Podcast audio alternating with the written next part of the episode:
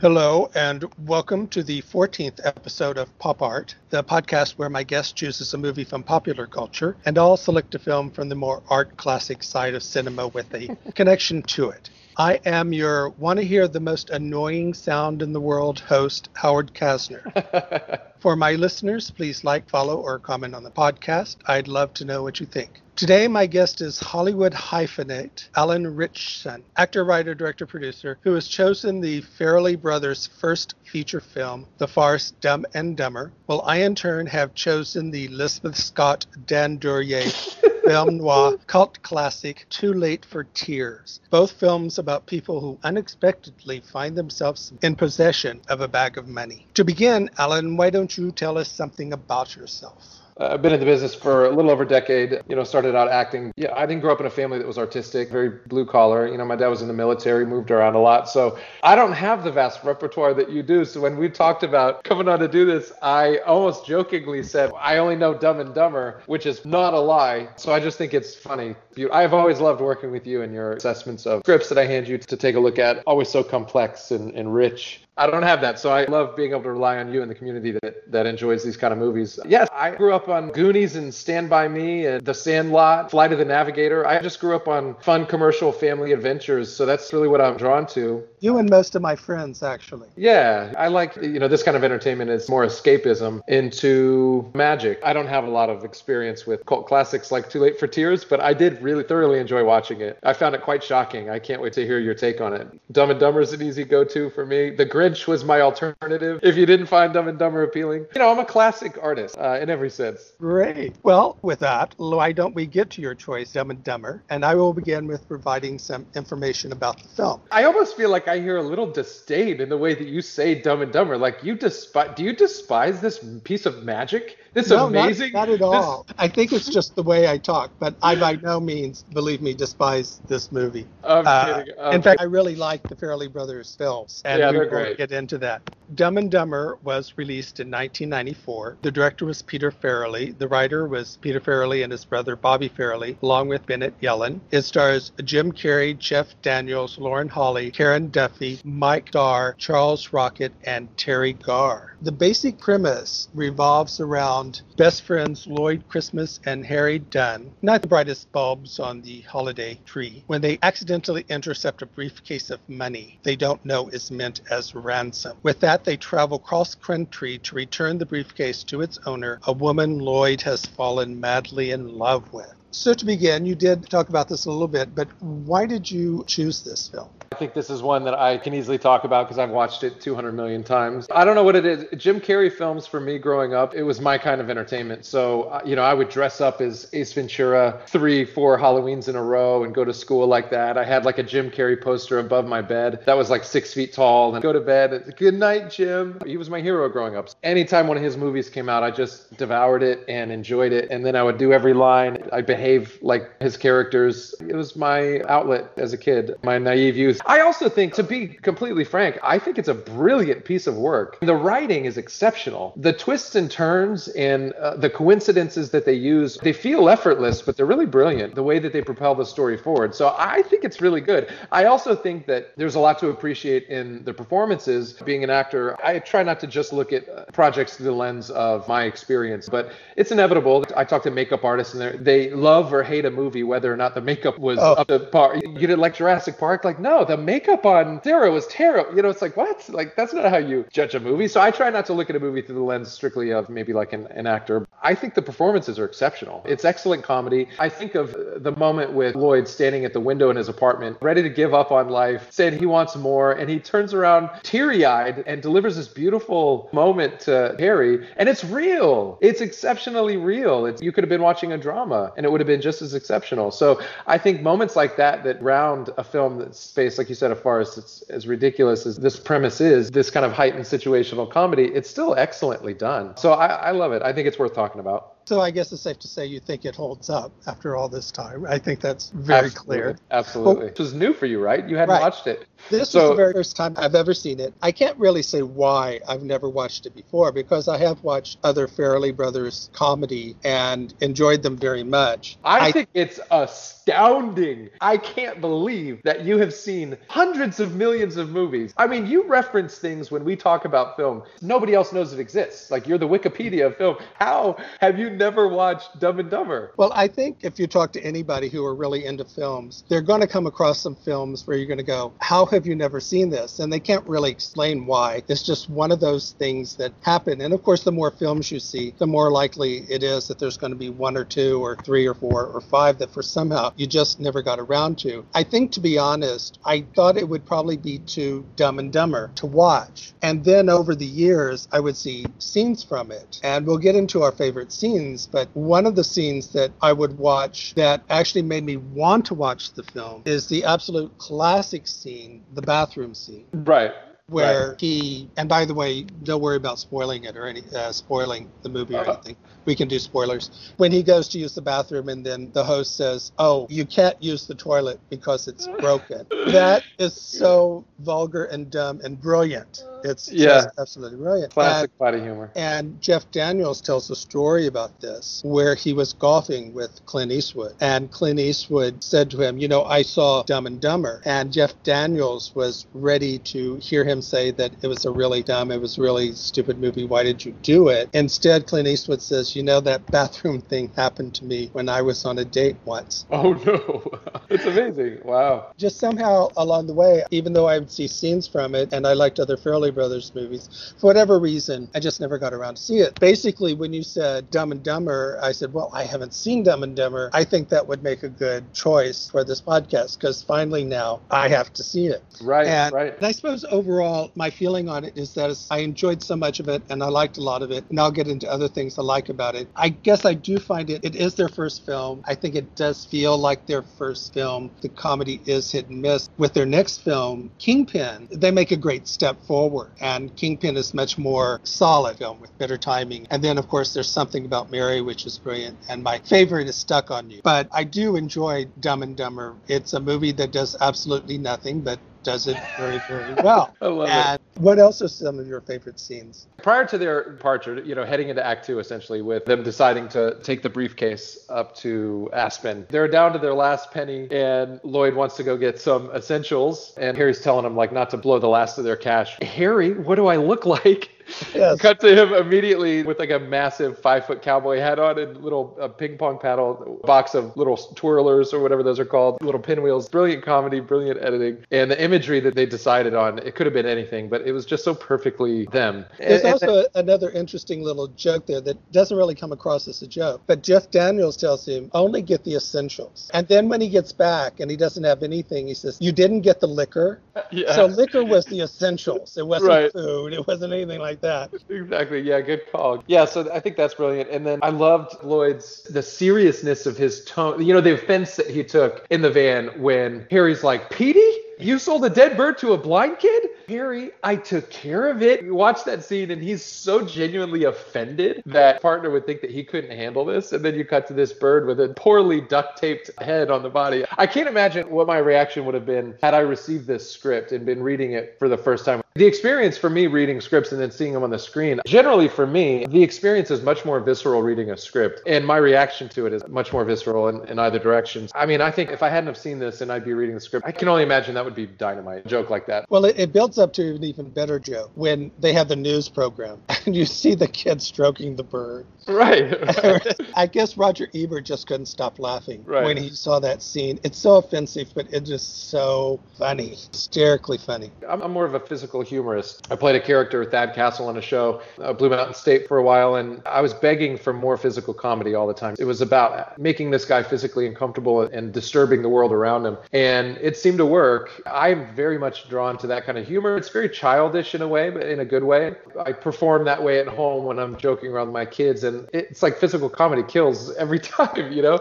So When I watch these films, I tend to enjoy those moments the most. Another one at the airport when Lloyd drops off this woman that he's now enamored with. Love at first sight. She wants nothing to do with him. And he's watching her leave as he pulls away in the limo. She's inside the airport and he rear ends a car and the airbags go off and he gets stuck in the airbag. But then he sees that she accidentally drops her briefcase. That was the drop, the handoff for, for whatever she was getting into. He sees this and has to fight his way out of an airbag to go get it. Like, I know it's not classy storytelling, but it's just enjoyable.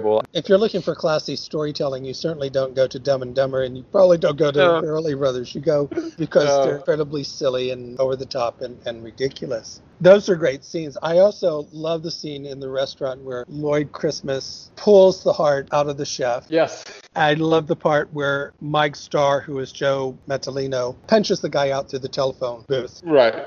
Especially love scenes like that. The more visual, the more slapsticky. Right. And again, I think what's so brilliant about it is the casting. I mean, the casting choices are beautiful. I've had the opportunity to be on the other side of that process, trying to find the right person for the part. And it seems like it could be considered an inconsequential role. This is just, oh, it's just a, a guy that's uh, asking somebody to get off the phone real quick. But it's difficult sometimes to find the right person for that. And sometimes you'll you'll look through 50 people, great actors, actresses, and you see what they did with that character asking him to get off the phone. Get off the phone. Such a specific point of view for that character. He's and, a very established stand-up comedian. I think he's the guy who has as one of his catchphrases is "I'm living dangerously. I run with scissors." That's perfect. But that kind of specificity in, in those details that I think maybe a, a, lesser team would overlook or put less emphasis in, I think helps highlight the brilliance of these guys. Yes, I think the acting and the casting was very important important. What do you think of the pairing of Jim Carrey and Jeff Daniels? I think it's good. It's one of those things that kind of grew on me. You know, I watch it now and I think it's great. To me, my instinct watching it when I was a kid was that there really was nobody as good as Jim. And mm-hmm. anybody that you kind of pair with him is going to be not as good at that kind of comedy. There was a seriousness behind the eyes to Jeff that I felt like as a kid, this is a smart, grounded, non comedic guy acting dumb. So I just favored Jim's work a little more. But I watch it now and I understand how how that rather grounded the film. It contrasted Jim sort of leading the way that's one of the reasons why Jeff Daniels got the role. Only Jim Carrey and Jeff Daniels wanted Jeff Daniels. Nobody else wanted Daniels. They wanted a comedian. Daniels was known as a dramatic actor. Jim Carrey wanted someone who could ground the comedy in contrast to him. Jim Carrey got $7 million. And the reason why he got so much money was Ace Ventura opened that same year and was such a big hit that all of a sudden Jim Carrey could ask for $7 million, which was like a third of the budget as a whole. But for Jeff Daniels, they only all offered him $50,000. And Whoa. they only offered him $50,000 because they thought he will never do this for 50000 He will turn it down. But Jeff Daniels wanted so much to expand what he could do as an actor. He wanted to do something to make people see him as not just dramatic actor that he took it, but his agents and his managers told him told him don't do this it will ruin your career. And I think even the night before shooting, his agents came to him and said, "Look, we can still get you out of this." No way. Jeff Daniels just really wanted to do this silly, stupid movie to show that he was more than a dramatic actor. Wow. A little what bit of, of, trivia there is in the scene where they set up Seabass, where they get him to pay for the kick his uh, ass, Seabass. Yeah, to pay for the diner for their lunch at the diner. Right. right that is actually something that Jeff Daniels does in a previous movie called Something Wild. Oh, wow, okay. Where he sets up Ray Liotta to pay for his and Melanie Griffith's lunch so that they can get away from Ray Liotta. That's amazing. And this was a great year for Jim Carrey because he had three number one movies in a row. It was Ace Ventura. It was, oh, The Mask was the one that came after right. this one. Yeah, he was a rock star. He's phenomenal. I think he's always been underrated. He's gotten paid well for what he does. He's actually a very good dramatic actor as well. And I tend to gravitate more toward those films. But even before he does this, he does a dramatic role in a made for TV movie called Doing Time on Maple Drive, where he plays an alcoholic brother. And he's very good. And then he goes to do things like The Man on the Moon and I Love You, Philip J. Morris. And he's actually a very, very good actor. He's sort of like Eddie Murphy and Adam Sandler, where he tends to try to balance out a movie that's a bit more serious and a bit more dramatic. And then these outrageous, over the top, ridiculous comedies. Right. Yeah. And he can. He can. Yeah. I do think that sometimes, yes, he has not really gotten the notice he's deserved. So these actors who are comedians who go back and forth, back and forth, often have a hard time getting as much respect. And it's also worth noting, to your point about Jeff, Jeff Daniels has not suffered because of this film. No, his career went about it as well as it would have whether he made the film or not. And he's always sought after and he's always in demand. Right. So you enjoy the Farrelly brothers as a whole? I do, yeah, I do. You mentioned something about Mary, and that would be one comparison that I would make if asked about Dumb and Dumber. Unfair because it's in the same family, but yeah, I, I, I like their stuff. I think it's excellent. I think of late, Peter Farrelly directed Green Book, a totally different movie than anything like he's ever done before. So they're still going strong. I like Stuck on You very much about the joined twins. I think that has so much heart and feeling in it. A little unsurprising for the kind of comedy that the Farrelly brothers does while still retaining that sort of ridiculous and over the top approach to comedy. Would like to make a shout out for the soundtrack. I actually heard the soundtrack before I saw the movie. Oh, interesting. And the soundtrack, the songs, that play in the background are wonderful. I think they made a great, great choice in the music. Yeah, it's perfect. Even the opening song, the opening track. I don't know if you'd think it's a funny song. It's such an effervescent song that it buoys that opening really well. I mean, who would have heard that song and said, like, yeah, let's open a movie this way? I think they did a great job. What is your favorite Jim Carrey performance? That's a great question. Oh, I don't know. I mean, there's a side of me that likes the dramatic stuff, but I just think he's in his element when he's doing comedies. And I think that probably Ace Ventura, as over the top as that that is. You go to Jim for those kind of roles, and he does them better than anybody. So. In closing out, I'll give a bit more information about the film. It cost 17 million to make, but it made 247 million at the box office. Uh, Jim Carrey's chipped tooth is real. He chipped it when he was young, and normally he caps his teeth in the hotel when he goes by the newspaper on the wall and says something like, Oh my God, we've landed on the moon. That was improvised on the spur of the moment. Also, the scene where he says, Do you want to hear the most annoying sound in the world? was also improvised. and someone says you can tell by Jeff Daniels' reaction that it was improvised. That right. wasn't. The hotel that they used in Colorado was the same one that inspired The Shining. The names of Harry Dunn and Lloyd Christmas were based on Harold Lloyd, who was a major silent film comedian. Oh, wow. In closing, do you have anything else you might want to add? Uh, if you haven't seen this movie and you're learning about it for the first time, whatever you have to do, you have to quit your job. If you have to sell something to make time for whatever has to happen for you to free up your life, your life will be better having seen this movie. And I think it's definitely a movie that you can go to when, oh, I'm not feeling particularly happy today, or right, uh, I'm kind of, you know, watch Dumb and Dumber and you might feel better. Right, exactly. Especially in this climate, this day and age, we're in the apocalypse. Yes. Everybody needs to see the Dumb and Dumber the world is coming to an end. You might as well watch Dumb and Dumber. Have you seen any of the other Dumb and Dumbers? Have you seen Dumber and Dumber and Dumb and Dumber 2? I unfortunately, and I'm friends with some of the people that, you know, in that, do I couldn't do it. I had to turn it off. It's hard to do the kind of comedy that they do. It's, it's very difficult. It's, it's everybody it's, thinks it's smarter than, yeah, it's smarter and more subtle and nuanced than people think. Right.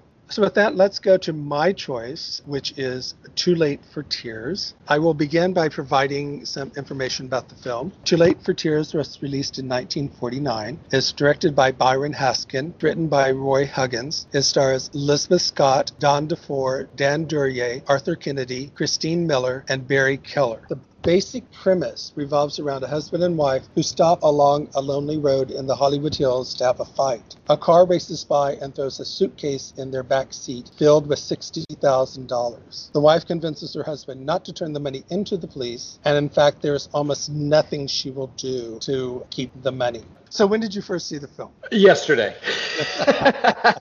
I mean, who's digging up cult classics from the 40s on YouTube or wherever we find these things? I mean, I don't know. How else would I find this thing if not for your, your lexicon?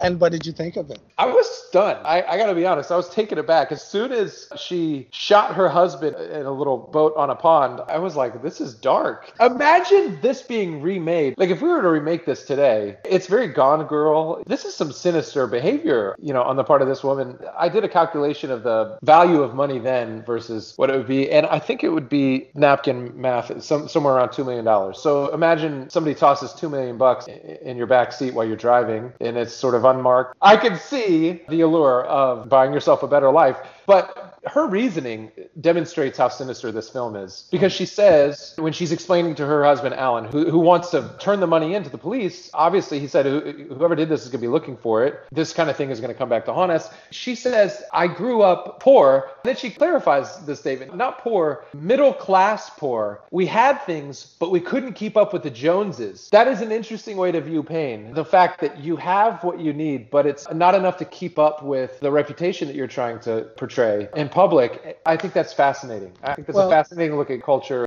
to a degree, that was one of the themes of movies, especially film noir in the 40s and 50s. During the war, of course, there's a lot of deprivation, but after the war, there are certain problems with the economy, but basically everybody's working to get the economy going. The middle class just booms, but at the same time, it's a limited boom. To a certain degree, you can only go so far. So you have this American dream that you can do anything and get anywhere, but in reality, you can only get so far. And as the husband says, Well, I've given you everything you wanted. And she says, Well, you've given it to me on installments. Mm-hmm. We don't own any of it. It's a very precarious position to be in. But you're very right. That's a very astute look into the film and what drives a lot of the characters in these film noir movies. This middle class existence that people aren't satisfied with and they find boring and unfulfilling.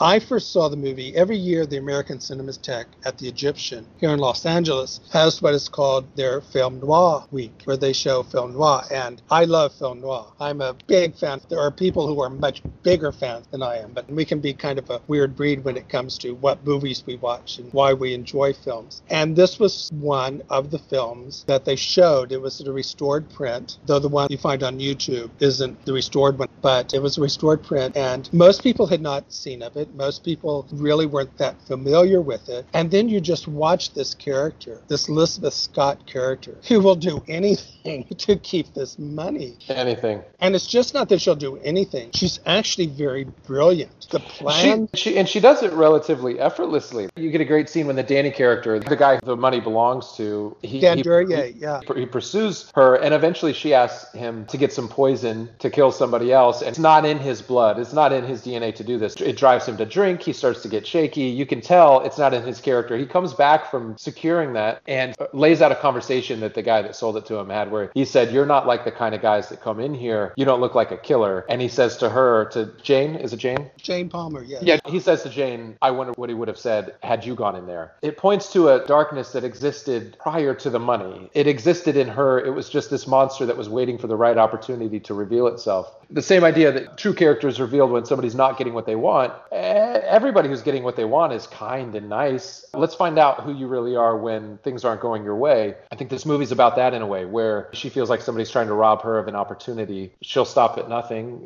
Individuals' lives, none of that right. matter anymore. History, relationships, none of that matters anymore when she's not getting what she wants. So it depicts the monster within us all. I think that right. some of us, unfortunately, have the opportunity to show and some don't, to confront and some don't. I see why film noir is an attraction. I should dive out of the Dumb and Dumber and Grinch pool and into these luxurious waters. There's a lot of richness there. Oh, yes. You'll see a lot of people who will do anything to get what they want and poor schmucks who will go along with it. I mean, Dan Duryea, here he is. He's the first bad guy. He's the one who got this money or is getting this money by nefarious means. We find out how he got the money or how he got the person to give him the money. So he's the original bad guy in this. But it finally gets to the point where he's going, I want you out of my life. You're so out of my league. I can't possibly keep up with how bad you are. You feel so sorry for him right. because he got in so over his head. One who originally was threatening her and would slap her around. Right, uh, but there's that too. Yeah. I mean, let's not forget that it's a little shocking for me to not have spent a lot of time watching. I've seen a few, but I haven't seen a lot of movies from the 40s, 50s. To see the objectification of women, how mm-hmm. every single man that spoke to this woman instantaneously turned on some kind of sexual, sort of a sexual connotation to their tone. And she slipped into this sort of sexual prey, manipulating men with her sexual prowess. It was everywhere. And how easily these people would push past her and walk inside, let themselves in, dominate a room, dominate her the way that Danny slapped her around to try and show her who's boss. And as he said, remind her of what world she just stepped into. Grab her and kiss her the way that she relented. It still exists widely these days. Let's right. not fool ourselves. But it's not as politically correct. So we're not going to glorify it in films. It'll be vilified if we depict this in a film today. I was shocked by that. So he's not as pure unless that culture it was such that that was was that how things were so accepted that you could watch that movie both men and women and think like, "Oh, that hunk. He's being victimized right now cuz she has his money and he's just trying to get it back." As he grabs her and rape kisses her and then slaps her around on his way out. No, no, at that point you think he's a horrible person and he is is. It's just that he doesn't realize that he's more than met his match. So much right. so at the end, you find yourself, whether you want to or not, unconsciously suddenly sympathizing with him because he walked into the spider's web and he can't blame anybody but himself, but you're still well, sorry. But you do bring up an interesting issue about women, and this was the 40s and 50s. Once World War II stopped and they didn't want women in the workplace anymore, and the men were coming home. I mean, during World War II, you wanted women in the workplace. They're the only ones doing the work. They were earning the paychecks. They were running the house. They didn't actually even need men, period. So the portrayal of women in movies weren't necessarily quite so negative because women were very strong, women were very independent. Once World War II ended, you didn't want that anymore. So now you have to you do something about that. So you have these femme fatales who are just sexual creatures who will manipulate men, will do anything to get what they want, and will seduce men. So these are a lot of the leading ladies at the time, roles that women wouldn't necessarily play before this, wouldn't play them now. They also become much more neurotic. Any woman that's trying to do a man's job or is trying to be as strong as the man becomes much, much, much more neurotic mm. in the late 50s. So, in many ways, yes, this was socially acceptable. Slap around a woman, well, she's trying to be a man, so yeah, cut her down to size. It's shocking. You're not supposed to, I think, be on Dan Duryea's side. I think you feel more sorry for Elizabeth Scott, but that's because you haven't quite seen just how far Elizabeth Scott will go. How much of this do you think was those with an agenda using this medium to reinforce this idea that a woman should know her place versus this is something that's just so culturally prevalent that it seeps into this medium as something maybe not completely socially acceptable, but just a, a clearer picture of what is? Well, it's probably a great deal of both. Certainly, at that time, the studios still had all the major control of what movies went out. So they would determine what the portrayal of women was going to be. So they would make movies based on that, or they would make want changes made in the movies to accommodate a more 1950s post war view of women, of trying to get women back in the home, or if not, show how neurotic they are and how unequipped they are to be the equal of men. At the same time, if you're you're going to write, write mystery novels, if you're going to write film noir and you have female leads, they're much more interesting than the good girls. Mm. I mean, you have the sister who lives across the hall. She's very nice. She's not nearly as interesting Elizabeth Scott. Yeah, but this is true for any film or story. I mean, the conflict is what it's we, true for men we, as well. What yeah. we look for, right? Yeah. So you also get caught up in that. If you have bad people, well, you know, the women are bad people too, and the bad people are much more interesting. The other thing you have happen during this period is women also become more, I don't want to say victims, but there's a rise in what's called women in danger films. Women who either become involved with a man or get married to a man and they think he's one thing and he turns out to be another. So now you have women being victimized as well and not totally in control of what's going in their life either. And sometimes it's also based on the neurosis of women. But generally, the most popular characters of this period today, not necessarily at the time, but today are the film noir femme fatales. There's nothing like Barbara Stanwyck in Double Indemnity. Mm. She is one of the great femme fatales of all time. And you also have that in The Maltese Falcon or Out of the Past, Murder My Sweet. Just these really, really evil women. But,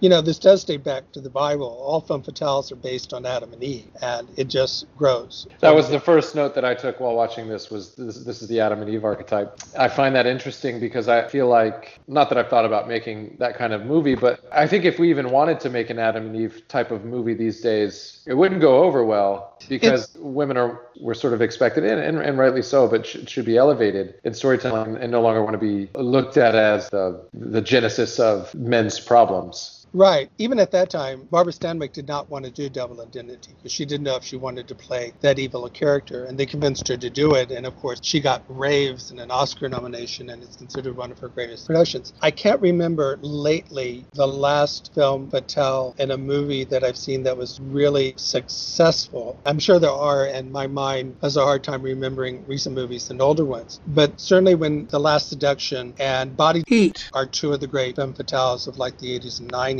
With the big difference is they get away with it. In the 40s and 50s, she could never get away with it. The movie code. I was on the edge of my seat waiting to see if she got away with it. I wasn't sure how they would in the 40s would handle that. You know, I, I like a, a happy ending. I feel like even if the protagonist is wicked, you'd like to see justice prevail. And I was relieved that she went over the edge of that balcony. And then the, the good girl gets done to force. So right. I don't know. Today, uh, maybe it would be more of a tragedy. It's hard to say. Certainly, one of the most enjoyable films about femme fatales, also from the period of The Last Seduction, is Bound with Jennifer Tilly and Gina Gershon, where oh, you actually yeah. okay. Okay. are on their side the whole time because they're also victims of the men in their lives, and they get away with it. And it's one of the few where you're happy they get away with it.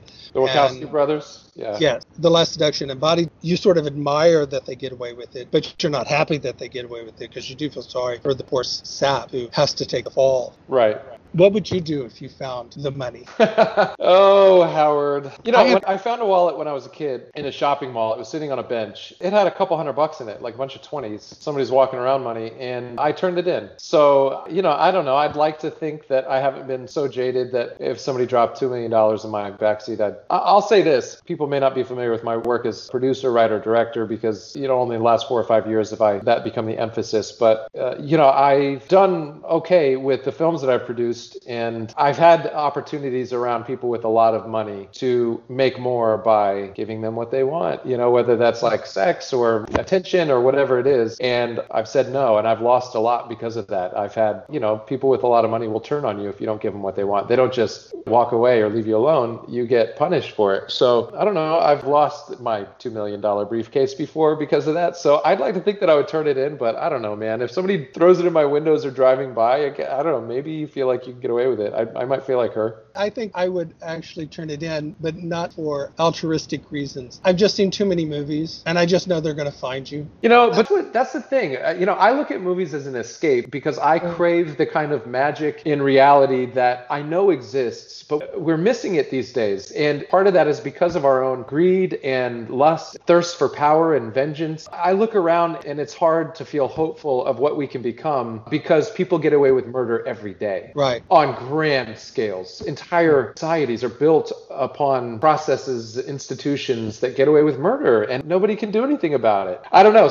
You say that, but no, I feel like if somebody threw it in the back of my car, I'd probably be just fine walking around with it. To me, it's not a question of whether or not I would fear for my safety because I decided to keep it it's literally just an ethical question of whether or not I feel like it's it's right. I don't think it would be right to keep it uh, because you don't know where that money comes from, and I believe that Right. anything anything ill-gotten is going to carry with it some curse, some karmic curse. So I don't think that's how we should acquire wealth. But that is for me, it's that I think if you wanted it though, Howard, I think you could walk away scot-free and nobody would be coming for you because of this time that we live in. It's awful. People get Right. away with murder. That's my take on it. And you certainly might be right. I certainly could use money like that now. Oh, yeah. Sure. Too Late for Tears is not considered first tier film noir that goes for movies like Maltese Falcon, Double Indemnity, The Big Sleep, Out of the Past, Murder My Sweet. It's not even quite second tier like Scarlet Street and Woman in the Window. I think most people would put it at third tier, but it has two things that would make any film noir person want to watch it, and that is Lizabeth Scott and Dan Duryea. Any film noir person, if Lizabeth Scott is in a movie, they have to watch it. If Dan Duryea